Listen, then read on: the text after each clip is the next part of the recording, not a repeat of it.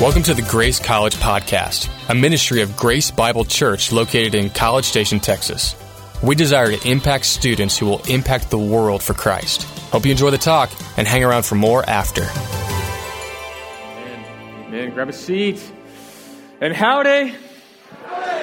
Oh, it's a great bye week today, this weekend. Uh, nice chill time. Didn't have to stand at a game. Didn't have to, uh, yeah. And, uh, and so we got a next one coming up next week. So, but nice to have a little bye week. Um, I was actually uh, out of town all week, which was really fun. I went to Colorado, and and it was absolutely great. And I'll tell you a little bit about it, but I want to read a little bit from the Gospel of Matthew before we jump in, and then we will jump into our our sermon. So, uh, Matthew chapter nine, starting in verse thirty-five. I'll read a couple verses, and then we will jump in. It says this. Now, and Jesus went through all the cities and villages, teaching in their synagogues and proclaiming the gospel of the kingdom, and healing every disease and every affliction. Now, when the crowds, when he saw the crowds, he had compassion for them, because they were harassed and helpless, like sheep without a shepherd. Then he said to his disciples, The harvest is plentiful, but the laborers are few. Therefore, pray earnestly to the Lord of the harvest to send out laborers into his harvest.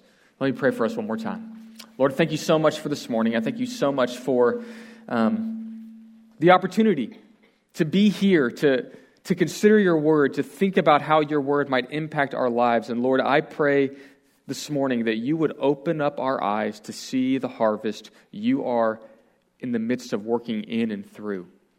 And Lord, sometimes it can be difficult to, to look beyond the needs that we have in our own present life to, to the needs that are around in the world. So I just pray that you would help open our eyes. Help us to see what you want us to see. It's in your holy name we pray. Amen. Well, we've been in a series entitled, What Do You Believe? And the real purpose of this series is to lead us on, along a way of thinking, not, not just about what do you believe about Jesus, but if you really believe these things about Jesus, it should impact the way that you live life. And so the first uh, sermon in the series was this Is Jesus real? Can you even believe that Jesus existed in history? And so we looked at secular arguments indicating no, no, Jesus was actually a real human being who lived in history. Our second sermon we looked at was, was this um, Is Jesus the only way? And we looked at the exclusivity claims, exclusivity claims of all sorts of peoples, all sorts of religions, all sorts of beliefs. And, and the reality is this you can't discount Christianity become, because it claims to be exclusive. Every belief system becomes exclusive at some point. But Jesus actually claimed to be the only way to God the Father. And we could say, if he really is the only way to God, then I need to look at him. I need to learn a little bit more about him. But so if Jesus is real, if he is the only way, thirdly, last week we looked at the big storyline of the Bible. And we looked from Genesis to Revelation. We covered the entire Bible in 20 minutes, right? It was quite a feat. And in, in, that process, we saw that from the center of, of the beginning of the story all the way to the end of the story, the center of history and the center of the, your Bible is this the person of Jesus Christ. So if Jesus is real, if he's the only way, if he is truly the center of the story and history, the question we're going to answer today is this Well, do I have to go? Do I have to go and be a part of God's mission in the world? And I can say, yes, but we'll get there. Like I said, I was, I was in a, I was in Colorado over, the, over this past week, and, and Grace Bible Church um, has a desire to plant more campuses locally but as well plant more churches in the nation and in the world. And so we had the opportunity to go with uh, one of our elders and one of our other pastors to go visit Colorado. And we looked at two universities in particular um, Colorado State University and Colorado University of Colorado at Boulder. So Fort, or, yeah, Fort Collins and Boulder is where we kind of spent our time. And not to say that we're going to those places, but we were visiting and learning about the culture of those two schools. And I'm going to tell you a little bit about that later on. But while I was was gone, what I left at home were four children and one wife. Um, and that, although fun for me to be away and just sleep whenever I wanted to and just hang out with some guys and chill and go to restaurants, sorry, babe, um, my wife was at home with four children, uh, eight to two years old. And when I came home on uh, late Thursday night, Friday morning, I walked into the upstairs area of, of our home. And I believe my children had taken everything that they owned and scattered around the entire upstairs, all over the room. They had literally dumped out every Lego that they have all over the place. And when you're in that sort of environment, you're going, I, I just, I can't even walk, you know, like, because Legos are very sharp, you know. And, and, and so at one point on Friday, they're all downstairs and they're running and screaming. And I'm like, I'm trying to fix dinner. And, and, uh, and they're running, screaming, and say, hey guys, why don't y'all go play upstairs? And they go, we can't up there. It's a mess. And as soon as the words left their mouth, it was like they knew they indicted each other, right? They're just like, oh no. And they just, they look, and I go, bingo. We are going to clean up that mess. And as soon as I said that, hey, we've got to clean up that mess, the, the response wasn't, Father, I see your wisdom. Um, I, I, I, see that there are there's some problems that we've created and that, that we ought to help fix the problems that are, that are there in the place. And no, no, what, what they said to me is, is this Do I have to? Do I have to? And you've all said that before. Like there's been some scenario that's come your way and they, they said, okay, you, you, you have an opportunity to do something. You have an opportunity to, to fix what's broken, to, to be a part. And, and your response, my response oftentimes is, hey, do I have to go? Like, do I have to? Do I have to finish that paper? Do I have to take that exam? Do, yes, you have. Do, do, I have to clean my room? And with your roommates, do I have to do the dishes? Like, do I, do I have to? Like, is it required of me to participate in this way? And, and I'll tell you this as long as we have a view of going into the world that God is creating with a have to mentality, if that's, those are our reasons that we have to go, our have to reasons will create reluctant goers. And as long as it's an issue of I have to, we never really will go with the heart that Jesus desires us to go with. And so, what I want to do this morning is this I just want the opportunity you have to play a part. I want us to see what, what God is, is doing and seeing in the world because it's a lot bigger than you think. And I thought a great place to start was this passage in Matthew. Because Jesus is walking with his disciples in this at this point in Matthew, and he's, he's been healing all sorts of diseases. He's been helping so many people. And he's, he's walking along with his disciples in this moment. He takes a moment to, to look at them and say, Are you seeing the same things that I'm seeing? Are you praying for the same things that I'm praying for? Are you thinking about the same things I'm thinking about? He says he went through all the cities of Galilee and villages, teaching in their synagogues and proclaiming the gospel of the kingdom and healing every disease and every type of affliction. Jesus is doing all sorts of miracles. All these different people are coming to, to a healing relationship with God and with themselves. In verse 36, he looks up and he sees the crowds. He sees that although he's done amazing things around, they're still not done. He saw the crowds and says he had compassion on them. The Greek word there is uh. It's like his guts moved. It's like it turned, like it was a deep emotional feeling that he had when he saw these crowds and he says to them, he gives them a diagnosis because they are harassed and helpless, like sheep without a shepherd. He says, when he sees the needs of these people, when he sees the problems that they're walking through, his diagnosis is this they're like sheep without a shepherd. And that's an indicting statement. The leaders of Israel were supposed to be the shepherds of the flock. They were supposed to be the ones that cared for the people, but he looks and sees all these people hurting and helpless. They literally, it's, it's like they're ripped open and thrown down, is, is, is the, the literal rendering of those words. They're, they're not helped, they're hurting, and they have no one moving to care for them. And then he turns to his boys. He says, Before we charge into the needs, here's what I want you to do I want you to pray. He says, verse 37, then he said to his disciples, The harvest is plentiful. Hey, there's so many needs out there. But let's not charge into the needs. The first thing I want you to do, not charge into the needs, but come back here and, and pray earnestly that the Lord of the harvest will send laborers into the harvest. I want you to pray that these needs will be met by the power of God because He is the only person that can fix these needs. And I'll tell you what, the same is true in our day and age. God is the only one that can fix the needs of the world. Amen? God is the only one that can, can Give us the solution to the great problems of the world. But here's the deal we may not see the needs as they really are. There's an amazing website um, called this called the Joshua Project. And the Joshua okay, week, and, and what they've done is literally charted all the unreached people groups. They have a bunch of different gradations of what they call um, unreached peoples, but the ones that have um, a less than one percent of believers from their people group, um, they've charted all of those people, and so they have literally a map of the world uh, that shows all of these different unreached people groups.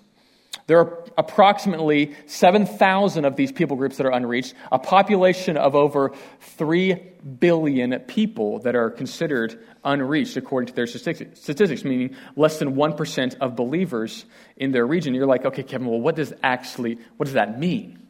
Well, we'll take one of those people groups. This people group is um, kind of on the, um, the western side of China. They're called the Uyghuri. That's my best guess at a pronunciation.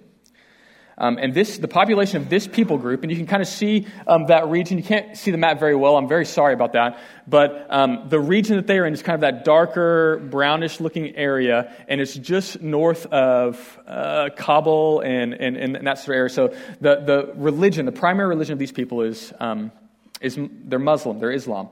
Um, there's about 11 million people in this people group. And to their best estimations, 0.01% of these people are believers. If you do the math on that, that's roughly 1,100 believers for 11 million people in this people group that live in this region. So let's just put the math. What does that actually look like? What will that look like in our day and age? Well, um, Houston has roughly 6 million people in it, right? Dallas has roughly 5 million, but if you, can, if you uh, do the surrounding areas, you get much higher than that. Houston, you get much higher than that as well. Dallas actually has a larger metroplex than Houston. So if you put both of the metroplexes together, you get about 13 million people. So a little bit larger than this population. So think about the entire Dallas metroplex and the entire Houston metroplex. Put those together, and assume there's a little over a thousand believers in those areas. Just let that weigh on you a little bit. Less than a, thou- a little over a thousand believers in, for 11 million people. Can you imagine going to Houston and Dallas and going, there are less than a thousand believers here? You'd be like, have you driven in Houston, Kevin? That's true. That's, that's affirmative. It's not true. I mean, you've got two probably of the largest churches um, in the nation in Houston. One of them, uh, Lakewood, and another one would be Second Baptist. Those are huge churches. But you've got tons of other churches that have 5,000, 10,000 or more, all in the Houston area. Dallas, you've got the other gigantic churches, right? Village, Watermark. You got so many great churches, so many great believers in those areas. And you've got all these people that, that love the Lord in those areas with thousands and thousands in each one of those churches. But can you imagine in this whole region of people, this people group, they have less than a thousand believers. That's unreached. That's a very real and pressing need. And you look at that and you go, okay, Kevin, that's, that's globally, but what about here? Well, I was just looking at the A&M mental health statistics, and they said this. According to the university, you can go on the university page right now and look at our health statistics. It says this that um, for people ages 18 to 25, there's 21.7% of them have a mental health issue. At A&M, 24.4% deal with anxiety. So it's like one, two, four, anxiety struggle. One, two, three, four, anxiety struggle. One, two, three, four, anxiety struggle. See, there's need beyond, and there's needs right here for the gospel of Jesus Christ. There's needs in the world and there's needs right here. That Jesus is the only one that has the answer for it. And you walk across the, the campus, right? You walk across the campus and you see all these people. You see the sea of people. You're like, get out of my way, get out of my way. But, but if you stop for a moment and looked and said, one, two, three, four, deep struggle. One, two, three, four, deep hurt. One, two, three, four, deep pain. I'll tell you what, it makes you look with the eyes of Jesus at these very deep needs in these very real people. They need the gospel. Breakaway is a phenomenal ministry on the campus. And sometimes it can feel like everyone has the solutions to their problems. Breakaway on a great day has 10,000 students there. That's a great day. It's a huge impact. There's 68,000 students at Texas A&M. It's a small portion of the whole pie. There's a lot of need. And when Jesus sees that need, he says, I got one response. I want you to pray that the Lord would send workers into his harvest. So, the first thing I want you to encourage you to do is pray. As you walk through the, the streets of campus, as you think about the unreached people groups, go to the Joshua Project. See the needs of the world and say, Lord, let my heart be broken for these needs. Let me get down on my knees and pray for these needs. But secondly, we give. The second way you participate in the work of Jesus, of God in the world, is this you give. And that means you give financially. Luke 8, 1 through 3 says this. Soon afterward, he, that's Jesus, went through all the cities and villages, proclaiming and bringing good news of the kingdom of God. And the twelve were with him. And also some with infirmities. Mary called Magdalene, from whom seven demons were gone. That was a great win. And Joanna, the wife of Chuza, um, Herod's household manager, and Susanna, and many others Listen to what they did. Who provided for them out of their means. You ever wonder how Jesus' ministry was sustained? You ever wonder, like, how did Jesus continue to preach the gospel and travel around? It seems like he was kind of like a nomad during this season of traveling. How did he do that mission? There were people that were healed, people that were saved, people that were brought to life. And those people, out of the joy of their heart, went over and said, I can't wait to support this mission. I can't wait to give more to the work of Jesus. And I'll tell you what, when your heart is stirred for something, you can't help but spend money. Let me show you. This is our next Aggie game, right? If you want to buy a ticket in the upper area, all right, uh, upper, upper, you pay 123 bucks, 124 bucks, 127 bucks, 100, you're going to pay money because your heart is stirred for Texas A&M University, right? If I was to ask you to give 100 bucks to something, you'd be like, well, Kevin, what are you going to give 100 bucks to? If I was to tell you, hey, you get 130 bucks for a ticket, you'd be like, sign me up. Some of you are not big football fans, but you may go to Taylor Swift. She didn't have any shows here locally, unfortunately. Um, you're like, you're booing. Oh, oh, yeah. Closet Taylor Swift fans. Because I heard some of you, when she was in Houston, you all went there. If you want to go there in Tokyo, uh, you can only buy two tickets. It's 428 bucks for two tickets, 779 bucks for these tickets, and uh, 1400 bucks for VIP pass, right? You're like, Kevin, I would never spend that much money. But some of you literally spent several hundred dollars to go see her in Houston. Hey, nothing wrong with that. I'm just showing your money goes to what you love. Your money goes to what you value. And I'll tell you what, if you love Jesus and you love his cause, if you have been healed, the natural response is to give. Out of the overflow of your heart, you give to the mission of God in the world. And some of you, you, you, you are like, I don't know, but I, I can't give any money, but you buy Starbucks. And it's all about the heart. And so you can support missionaries, you can support friends going overseas. The bottom line is this out of the overflow of the heart, the mouth speaks. If I want to know what you love, all I got to do is look at your checkbook. Do you give? Thirdly, you mobilize. You prepare people to head into the field. And that's what Jesus does. Matthew 10, just go, going on from after he sees the people and he tells the disciples to pray, he calls the 12 disciples to himself and he says, Okay, after we've prayed, he gave them a. And the names of these men are the apostles. First was Simon and Andrew and James and John and Philip and Bartholomew and Thomas and Matthew and James and Alphaeus and Thaddeus and Simon the Zealot and Judas. Even he would betray him later on, but he's there too. What did Jesus do as soon as he saw this, this need? He started praying. He started praying for these men that were right with him to prepare them to go. You know what Jesus didn't do? He didn't put an ad in the paper, right? He didn't put a Facebook post like, hey, anyone going to the needs of these people right here? You know what he did? He looked at those people right beside him and said, I've, You've been watching me. We've been preparing for this. Now you're ready to go. Are you being mobilized or are you mobilizing others to go into the field? Now, what do you mean by that, Kevin? Are you in a discipleship relationship with someone? Is someone pouring into your life, helping you grow for the, with your love of Jesus, but also preparing to make disciples in the world? Are you in a discipleship relationship where people are pouring into you so you are being prepared to, to help others go into the field? Are you in that relationship? Kevin, I'm not. Okay, well, let me solve the problem for you right now.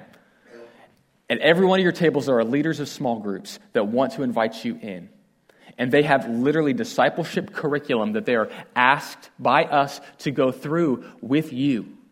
There's literally disciple making going on right now. And I'll tell you what, you want to be a part of that, we want to supply it for you. That you would be prepared. So whether or not you go overseas, you'll be preparing others to go overseas. You'll be ready. You need to be first mobilized yourself. Hey, it may be time for you to go, or you may be spending time mobilizing others. When we were in Colorado, I'll tell you the coolest part. We met with church planters, we met people in churches all over the place. And here was the, the steady refrain from all of those people if you have people that you could send to us to disciple others, to make a greater impact in Boulder in Colorado, send them. Isn't that interesting? So if you've got people, bring them in, we will prepare them, and we will send them out to make a great impact in this place. And I was like, that's a siren call. We have great relationships with churches in Dallas, and one church in Dallas in particular said this. Um, we asked them for some help, and they, and they said, Yeah, we're, here's some resources. And, and we're like, Thank you so much for helping us out. We were just really um, thankful that they would give us some of the resources. And then, and they said, Why would you, we just asked them, like, Why would you do this? And they go, You don't know? And we're like, No, we have no idea what you're talking Why are you helping us? And they said, we get college students to our church from all over Texas, all over the nation. But 100% of our leaders are Aggies. I was like, that's what I'm talking about, right? it was awesome. I was like, that's inspiring. And you know the problem? There's a bigger world than Dallas.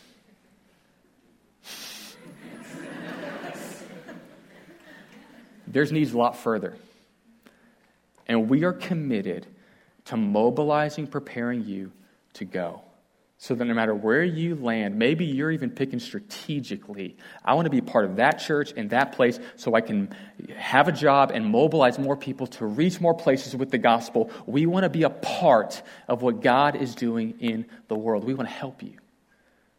I also want to show you one example of a person who walked through these stages in their own life and is now spending her time mobilizing others to reach the world with the gospel. Her name is Sarah Wampler. Have Sarah come on up. Give her a hand. She comes up.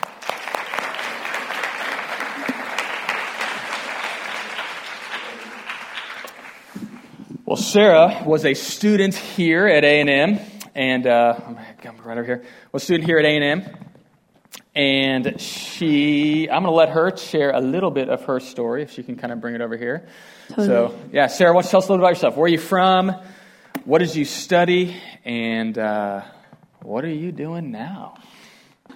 So yeah, so my name is Sarah Wampler, and um, I'm actually originally from Austin, but I chose the better side and came to Texas A&M. I knew about Jesus since pretty much the moment I came out of the womb. Probably I heard um, all about him from my parents and loved church, loved learning about the Bible.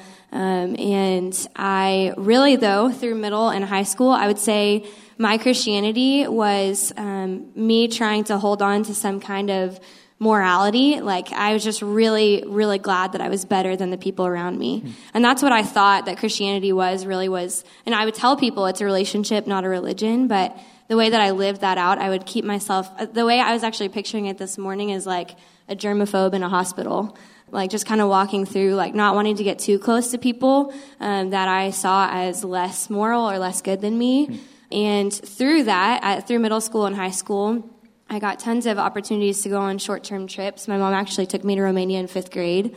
So I was super young, and um, that was when just my love for traveling and other cultures and mission trips started growing. But I think really that that desire, I didn't know about the unreached back here that Kevin talked about last week. And I didn't know what it looked like to be a disciple maker in Texas, in the U.S. And I would go on these short term trips and be amazed at what God was doing overseas and what He did through me overseas. But then I would come back home and it was like riding a camp high. You know, I came back home and I had no idea how to apply what I did overseas to my life um, here. And that caused me to ask a lot of questions and even start pursuing, man, maybe I want to go on long term missions because if I can experience God this way overseas, then I want to do that long term. Hmm. And I went on a gap year to El Salvador in Central America and spent 10 months um, really asking that question do I want to do this long term?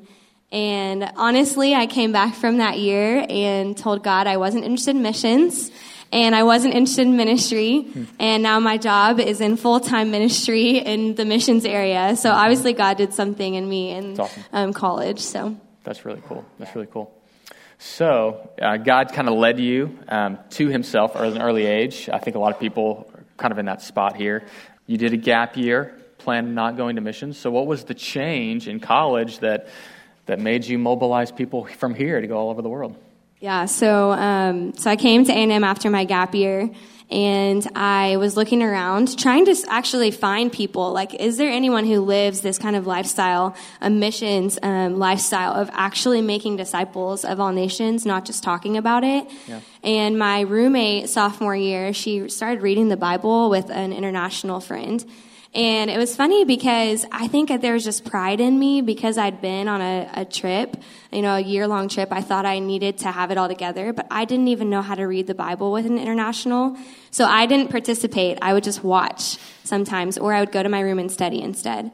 And uh, the Holy Spirit just started to kind of stir this honesty with myself. Like, I actually don't know how to do this, but I want to know how to. And my sophomore year in the spring, I stepped into a multiply group and learned how to start meeting internationals, how to start meeting just my classmates mm. um, and sharing with them. And I was also taking a class called Perspectives at the time. It's a 15 week course that goes from Genesis to Revelation, like Kevin did, but over 15 weeks. So you go really in depth. And as I did both of those things, God rocked my world. And man, he humbled me because I was that girl who would tell people proudly that I'd been on tons of trips and that I knew all about overseas. And he just said, Really, Sarah, do you? um, through that course. And um, yeah, another way that in college this happened is I went to North Africa with Grace for a vision trip, for a 10 day trip. And while I was there, I got to see, it was nothing that I did. It was actually, I just sat down with him, asked him his story, told him some of mine, and he was so fascinated with Jesus. And we just opened up the Bible and read a couple of pages about his death and resurrection. And he said, I want to follow him. Wow. Um, and that, I think that was my first ever step into the world of the unreached because the places I'd been before were not considered unreached. Um, in North Africa, there are so few believers. And um, after that, I went and I lived in Turkey over the summer after my junior year. After going through a Go group, which was preparing me to go overseas long term, those are groups at Grace that prepare long term goers. Um, and in Turkey, there's one specific memory I have that stand out, stands out, which is being in a city on the coast in the north of Turkey. Hmm. And I'd already learned there are about 80 million people in Turkey and about 7,000 believers total. So Kevin earlier said that at Breakaway on a good night, there's 10,000 believers gathered. So 7,000 believers in the entire country of Turkey, less than Breakaway. Yeah. And that's spread out through 80 million people. Wow. And while I was there, we were in a city and we were sitting down with a family in their living room who had lived in Turkey for 10 years as workers. And this family was the only one in their entire city. Like, in, the only people there that were believers, the only workers there, and they were the only workers in their entire region. So they started telling us, they, they did this. I wasn't even expecting the Holy Spirit to, like, clutch my heart like he did, but they were just telling us about a city down the road. They said, yeah, this city has no believers in it. No one's planning to go there. If you want to come, you should. And I just, I couldn't even breathe. I actually started crying and I, I that, in that moment said, God, I will the rest of my life pray for this city wow. and pray that laborers would be raised up to it and to others in Turkey. And that's just one city out of dozens and dozens and dozens of cities just in the, the um, country of Turkey that have no believers in them, no workers, and no one either praying for them or planning to go to them. Wow. Wow. That's awesome. Well, it's not awesome there's no believers, but awesome that God breaks your heart, you know, as you really see it. Um, so, you went, mm-hmm. you saw, now you're mobilizing at this point. So, what, what's God doing with you now, and, and what do you see as your part within God's big story and mission at this point?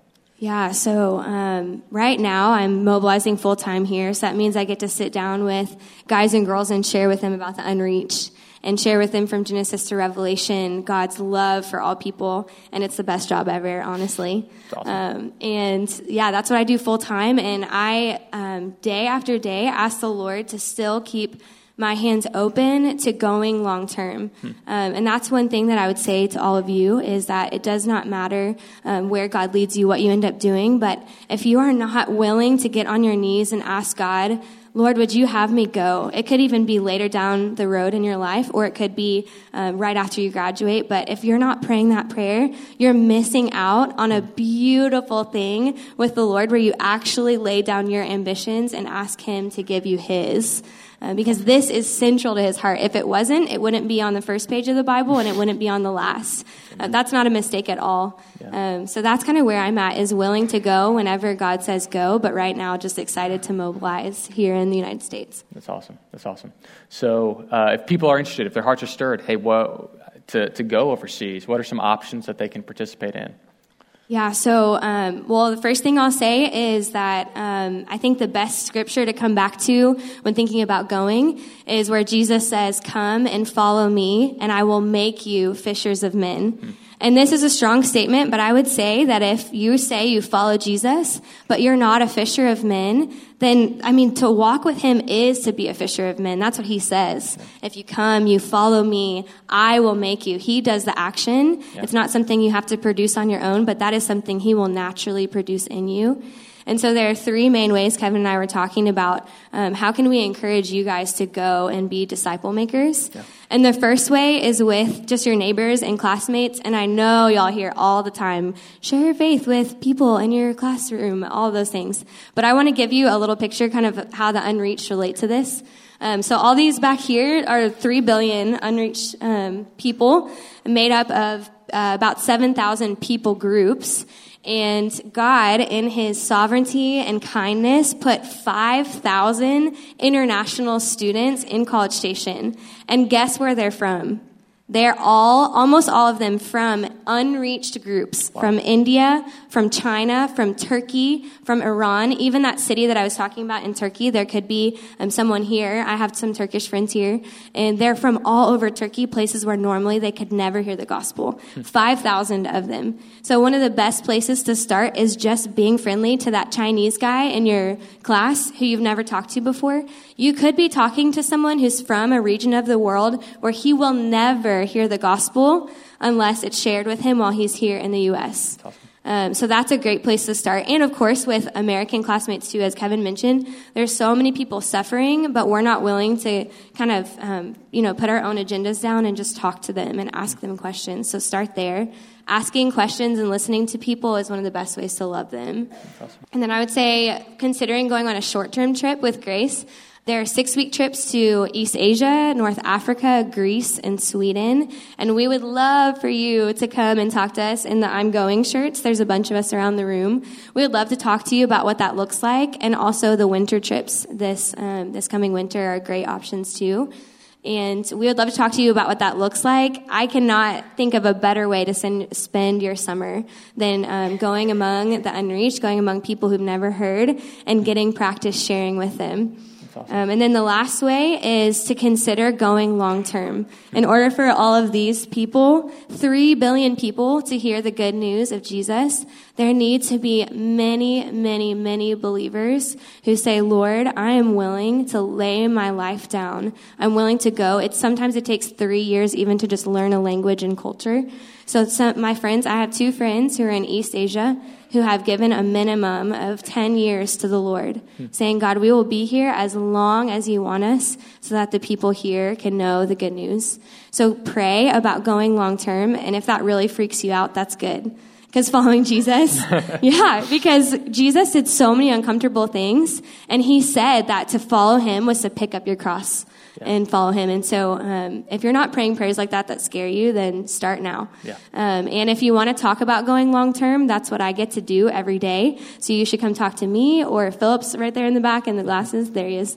Um, go talk to him too, and we would love to just get you connected and share how grace sends people long term. Awesome. And the best way to do that after this is to go to the information tables, and they have QR codes. You can scan them with your phone and learn about mission trips um, this winter and summer. And yeah, talk to, like I said, there's a lot of people in I'm Going shirts, and they would love to talk to you. That's awesome. Thank you so much, Sarah. Hey, let's give her a hand. Thank you so much. Well, the, the band's going to come up now as, as we close, and, and uh, but let me just give you one one little challenge as, as we transition to some worship.